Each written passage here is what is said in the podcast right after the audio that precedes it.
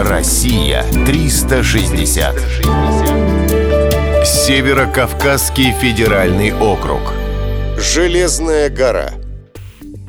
В сказках бывают горы серебряные, золотые и алмазные. В реальной жизни встречаются железные. Таковая имеется в Ставропольском крае. У ее подножия раскинулся город Железноводск. Конечно, она не состоит из чистого железа. На ее склонах бьют минеральные ключи. Гидроокислы железа выпадают в осадок и окрашивают породы в ржавый цвет. Из-за них гору и прозвали «железной».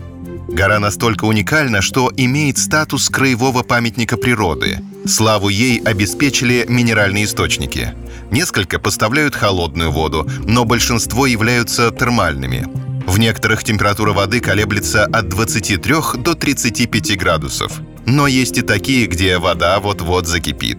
Ее температура превышает 60 градусов. Железная гора имеет форму правильного конуса и вполне могла бы сойти за вулкан. Для этого ей не хватает кратера. На самом деле она была вулканом, но вулканом не состоявшимся. Магма вспучила поверхность земной коры, образовала гору, но так и не смогла пробиться на поверхность. Геологи такие образования называют локалитами.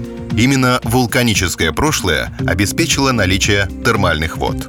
Сейчас гора выглядит совершенно мирно. Этому способствует густой растительный покров.